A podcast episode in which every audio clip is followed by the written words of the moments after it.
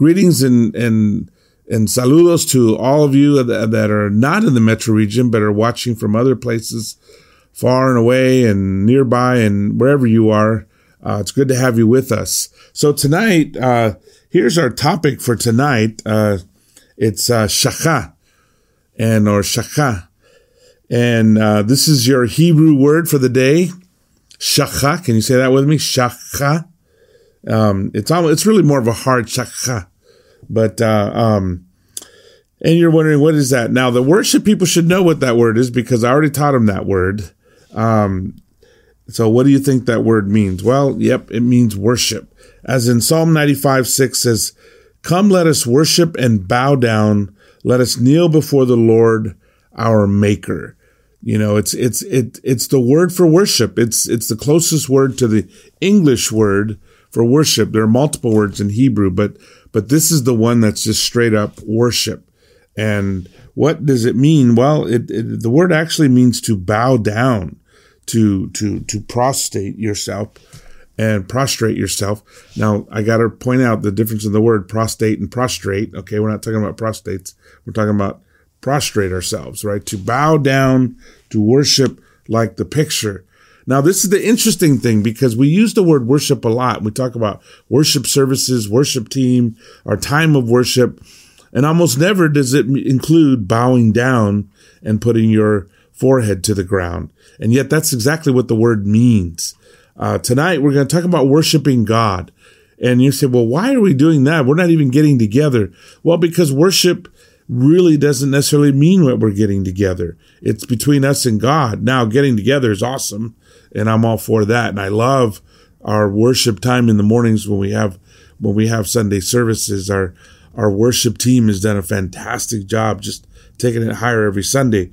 But we don't even have to be together to have a great worship time. And in this time where we're, in a sense, just kind of rethinking church and how do we do church and how do we stay connected and including our connection to God.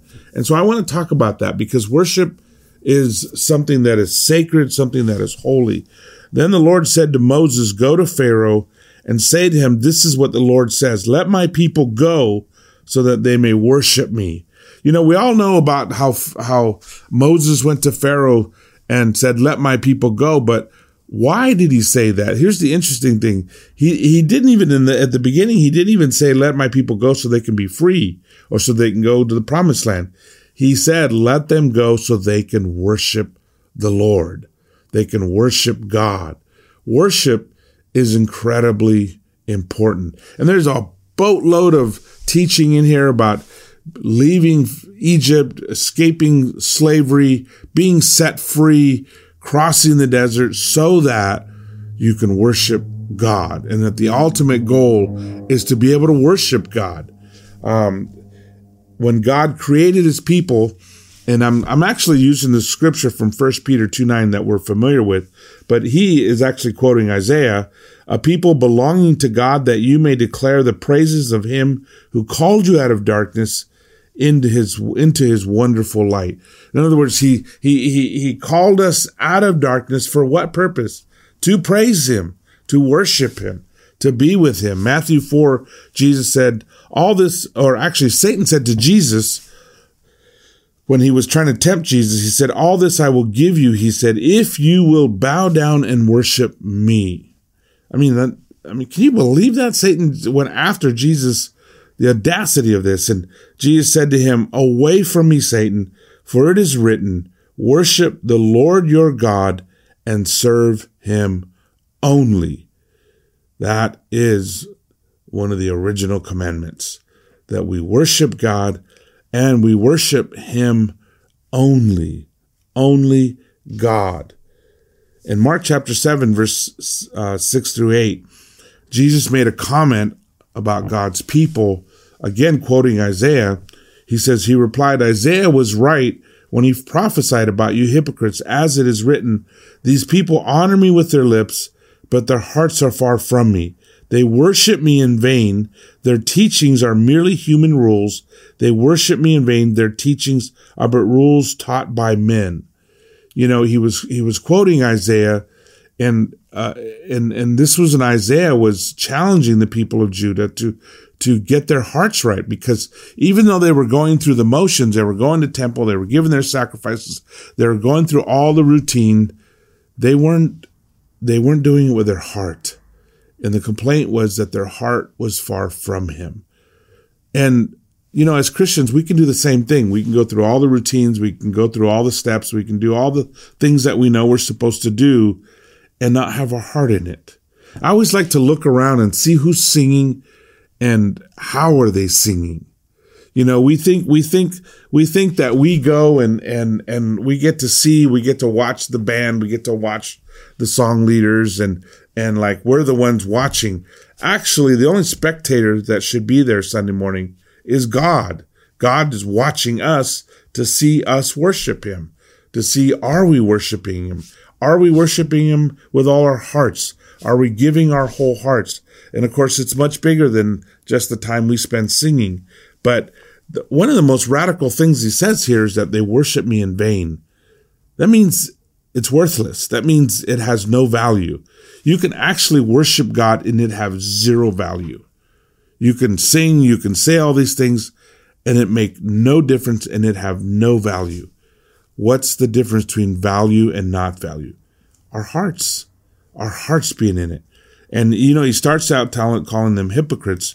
Why? Well, because what's a hypocrite? Somebody who pretends to be one thing, but really is another. It doesn't do us any good to go to church and pretend we're Christians when we're not Christians and act like we're Christians. So what's the solution? Well, quit pretending and leave. No, the solution is be real, be authentic, be sincere. Give your heart to God. Worship him with your heart. Make your Christianity the real you. Be real about it. Don't be fake. Don't be a hypocrite. And that opens us up for great worship. And Colossians 2:23, Paul makes a comment. He says, such regulations indeed have an appearance of wisdom. He's talking about some of the way people practice their Christianity with their self-imposed worship, their false humility, and their harsh treatment of the body. But they lack any value in restraining sensual indulgence. And he was talking about a group of people who were very religious. They'd make a lot of noise. They were worshiping. They were doing all this stuff that they called worship. But it was basically just self-centered. It was just self-indulgence. It was just emotion. It wasn't sincere. It wasn't real. And we know when something's real. We know when somebody's real. You can tell when if you pay attention, you can tell even when a song leader is not doing well spiritually. There's something about it where the tension's going to the song leader instead of to God. A good song leader, and we have some great song leaders, draws all the attention to God, not to themselves. And the same thing with a Christian. We draw the attention to God as we worship him, and we give him our heart, our mind, our soul, and strength. And I'm not saying that there's not emotion in it. There's emotion in it. That's what loving God with all your heart, mind, soul, and strength means, is with your everything. But it's real emotion. It's sincere. It's authentic. It's not, let me act all religious and let me sound religious. Let me say the things that religious people say and make the noises religious people make and do my hands the way religious people do. No, if I raise my hands, it's because I want to raise my hands to show God I love him. If I sing loud, it's because I want to tell God how much I love him, not because I'm doing it for a show or because that's what I think I'm supposed to do. There are certainly obstacles to great worship, self-worship. You know, when we get caught up in how do I look and glorifying ourselves and trying to be the center of attention, self-praise. Let me show you my talent.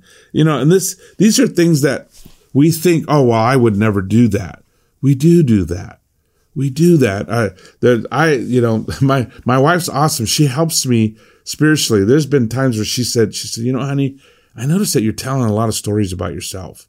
Oh, that's so cutting. That's so convicting. But I need to know that because I don't want to get caught up in myself. I want my life to glorify God. I want everything I do to glorify him. And I know that That's how sneaky pride is. Before I know it, I'm becoming the center of attention in my worship or my praise or just how I'm living my life or what I'm doing or serving or sacrificing. It's very subtle. It's insidious that all of a sudden it's all about us. Well, that stops worship. Worship is staying focused on God. Jealousy and envy, when we start feeling things about what other people have or the credit they get or the attention they get or being held up. It's, you know, why does that brother always get talked about? Or why does that sister get mentioned? Or, competition, you know, why, you know, I can do that, or I could preach that, or I could do this, or judgment, you know, when we're comparing gifts and look down on others, compare our strength to other people's weaknesses, or just plain old worldliness, lack of spirituality. And of course, hypocrisy, all these things, they're like, they clog the channels, and you don't have a clear connection to God, and we don't have a clear view of God. It's why we have to clean our hearts regularly. It's why we have to confess things, even embarrassing things like envy or jealousy or competition. I remember one time, I was appointed a house church leader in San Diego, and I was, you know, very excited about that. And then we did this thing where we had two, or actually not house church leader, Bible talk leader, and we had two Bible talk leaders join a marriage Bible talk and become a house church. And I remember the very first night we went up there, it was Jack Rosenquist's house church, really awesome guy. And my roommate was the other Bible talk leader. And they had been together, and he kept talking about him, kept saying, you know, and I'm so happy to have Doug here, and it's great to have Doug and all his campus guys. And I was sitting there thinking, hey, I'm a Bible talk leader. You know, how come you don't mention me? And I'm trying to be inside, you know, cool about it. Like, oh, no, it doesn't matter. You know, I don't care about recognition. But I was struggling. And on the way home, just so happens that I ended up needing a ride from Doug, and we were driving home, and I remember, and I knew it was one of those times the Holy Spirit was just kind of thumping me in the head that you need to be open about this. You need to be open about this. And I told Doug, I said, you know, Doug, I hate to admit this, but I'm very competitive with you, and I'm jealous and envious of your relationship with Jack. I feel left out, you know, and much to my surprise and shock, he confesses to me. He said, I'm envious and jealous of your relationship with Greg Muratsky. And Greg was our campus minister. And, you know, and that moment, you got to understand, we had been competing and kind of jabbing at each other for months, not getting along. And then, boom, everything changed. The next year, he was my best man in my wedding. I was his best man in his wedding. But what clogged everything up was sin, and it separates us from God. You know, Scripture views the glorifying of God in different ways. I actually I took this from a writing I ran into, and I thought it was really good. He says, praising God for all that He is and all His achievements, thanking Him for His gifts and His goodness to us, asking Him to meet our own and others' needs, offering Him our gifts, our service, and ourselves, learning of Him from His word, read and preached, submission to His will, obeying His voice, telling others of His worth, both by public confession and testimony to what He has done for us. These are all acts of worship, activities of worshiping God. There's another one. There's a series of Hebrew words. I'm just going to go through them quickly with you that say a lot about it. There's yada, which is to know and to be known, right? This is, and it comes from the root words of opening your hand. So that's why people praise God like this or do this, because it's a gesture of surrender, of openness, you know. And I know some of us, you know, we don't feel comfortable putting our hands out. Some of us, we feel comfortable here. Some of us feel comfortable here. And then there's a few of us that feel comfortable way up here, right? But very few of us. But that's yada, to lift your hands. Baruch is to bless or to bow down, to be reverent. Todah is to give thanks. That's part of praising God. Hallel is praise, to praise God. In fact, we use that one actually quite a bit. You know, the name of God is Yahweh, right? and short for Yahweh is Jah, Jah. So if you took halal and attached it to Jah, then you got hallelujah, right? Hallelujah. It means literally praise God, to praise God. So when we say hallelujah, we're actually saying praise God. And then there's tahillah, which is to chant, to sing. And then there's shabach, which is to shout for the Lord. And all of these are all over the scriptures. And then there's samar, which is to touch the strings, to play an instrument, to make a noise that worships God, right? So in Hebrews 12:28, it says, therefore, since we are receiving a kingdom that cannot be shaken, let us be thankful and so worship God acceptably with reverence and awe. You know, we want to worship God. You want to worship, like right now, we should be having some great worship time, great times with God. I want to give you this challenge. Tomorrow, practice Shachah. Get on your knees and put your forehead to the floor and praise God. Lift him up. Show him your reverence. Thank him. But truly worship God. You know, when God called Moses, when he saw the burning bush, and he told him to take off his sandals, because where he stood was on holy ground. When Joshua entered the promised land, and he saw the angel of the Lord, and the angel of the Lord told him, take off your sandals, because you're on holy ground. You know where holy ground is? It's wherever God is and you are. It's really wherever God is. But when you focus on God, you're on holy ground. And, there's something very powerful about getting on your knees, about bowing down. And if you physically can't do it, then do it on a chair or something. But bowing down and submitting and humbling ourselves before God. There's something very right about it. There's something very good about it. And I think it's very important that our kids see us do that, that our family, that we do it together, that we aren't ashamed to humble ourselves before our God. And I think that's a very powerful thing. I think right now, with all that's happening in the world, we need to be praying a lot. We need to be crying out to God a lot. We need to be having great times with the Lord. If you have not heard, there are people really hurting right now. Yeah, I just talked to a brother last night whose wife is a doctor, and she has the COVID-19, but she's been coming home, so he's certain that probably he and their kids have it. My daughter just talked to a sister whose mother just came down with it, and she passed away, and she's now flying home to visit. These are our brothers and sisters, and this is getting close. And we need to be in prayer for each other. We need to be praying for each other's health, for each other's safety, and we need to be showing God our hearts and worshiping him and praising him. In Revelation 22:9, John, the apostle, he's seen all these visions, and he's blown away by what God is doing.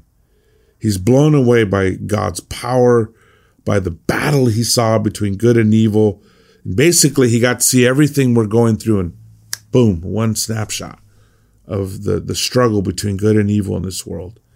And he got to see Jesus' victory. And he says, I, John, am the one who heard and saw these things. And when I had heard and seen them, I fell down to worship at the feet of the angel who had been showing them to me. But he said to me, don't do that.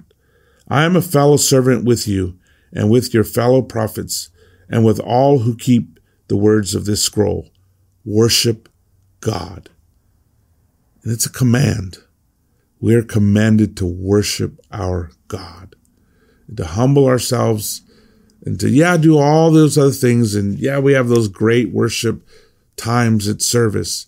But remember that worship is us humbling ourselves before God, thanking him, praising him, sharing our hearts with him, confessing our sins with him, getting rid of all the stuff that clogs up our communication, that separates us from him. It's us being honest and being real and living a life that is an example to this world. It's us sharing our hearts. And right now, what is our acceptable worship? It's helping each other. It's serving one another. It's being aware of the needs. Specifically right now, we're trying to make sure everybody's in small groups. We're trying to make sure that we're encouraging each other daily, that if somebody is losing their income, we're aware of that so we can make sure they have food to put on the table, that if somebody is sick, they have somebody to pray with. We have family members that are in the hospitals right now, right this moment. We have brothers and sisters who are doctors and nurses out there risking their lives, serving, not having all the equipment they need. They need prayer cover. That's our spiritual act of worship right now. And then tomorrow morning, I want to challenge you to have an incredible prayer time. You know, these are just things I do. You know, have a spot that you go. You know, in our family, the Carrillos are known for our backyards because we always have these places, the little sanctuaries where we can go and have great quiet times. And you want to have a place, you know, maybe, you know, we can't go anywhere. So hopefully your backyard has a place or a room or somewhere where you can put your music on. It's why I even put the devotionals, the QT playlist on Spotify. Simply because to have something to listen to help my heart get open, to have a great time with the Lord. Right now, we, the Christians, the disciples of Jesus, we've got to be having a great walk with God and a great time with Him. So that's our worship, our worship lesson. So I want to give you this challenge that make this time a great time with God. Let yourself grow spiritually and grow in your ability to worship. I have a few things I want to share before I go offline. We've got some invitations that we're going to be sending out. These are electronic invitations. Here's one. Join us online this week, and it has all the information. Here's another one. Go to church in your pajamas. Yeah, I know. A lot of people are watching church on their pajamas. That's cool. This is the time. And then we've got an Easter invitation, and we'll be downloading those. We'll have those in places where you can download and sharing them. And then one last thing that's kind of exciting is that's a screen picture of my phone. And if you notice, third line down on the right side, there's the the LA Metro Church app. Okay, and it's very simple to get. You go to the App Store, you search Tithely. That's the company that made it. And they have a couple of apps on there, but you're looking for the Tithely Church app, right? You download that, and then you open Tithely and you search out Metro region. The other way is get somebody who has it to just share the link with you. They can do that too, and I'll share the link with people. And that's the easiest way, actually. But that'll have announcements, calendar. It'll have all the videos, and we'll be adding to that as we go. And obviously, it's a well, maybe not obvious, but it's Tithely, so it's an online giving app as well. So, but it's a great way to help us stay connected and to be aware of what's going on, be able to check the church calendar. Obviously, right now, everything that's happening is virtual, not physical. And so please stay safe. Please, let's stay in obedience to the authorities. Let's not take risks. And even if you're young and healthy, what the government is asking us is to stay home and don't take any risk unless it's essential. The only thing essential I do is come here so I can share with you, and Turnbull only lives about 10 minutes from me. So come here and I go straight home. And we all need to just stay home as much as we can. So not only do we don't get sick, but that we don't get others sick. So love you guys and have a great discussion tonight. We'll see you. Stay safe and stay spiritual.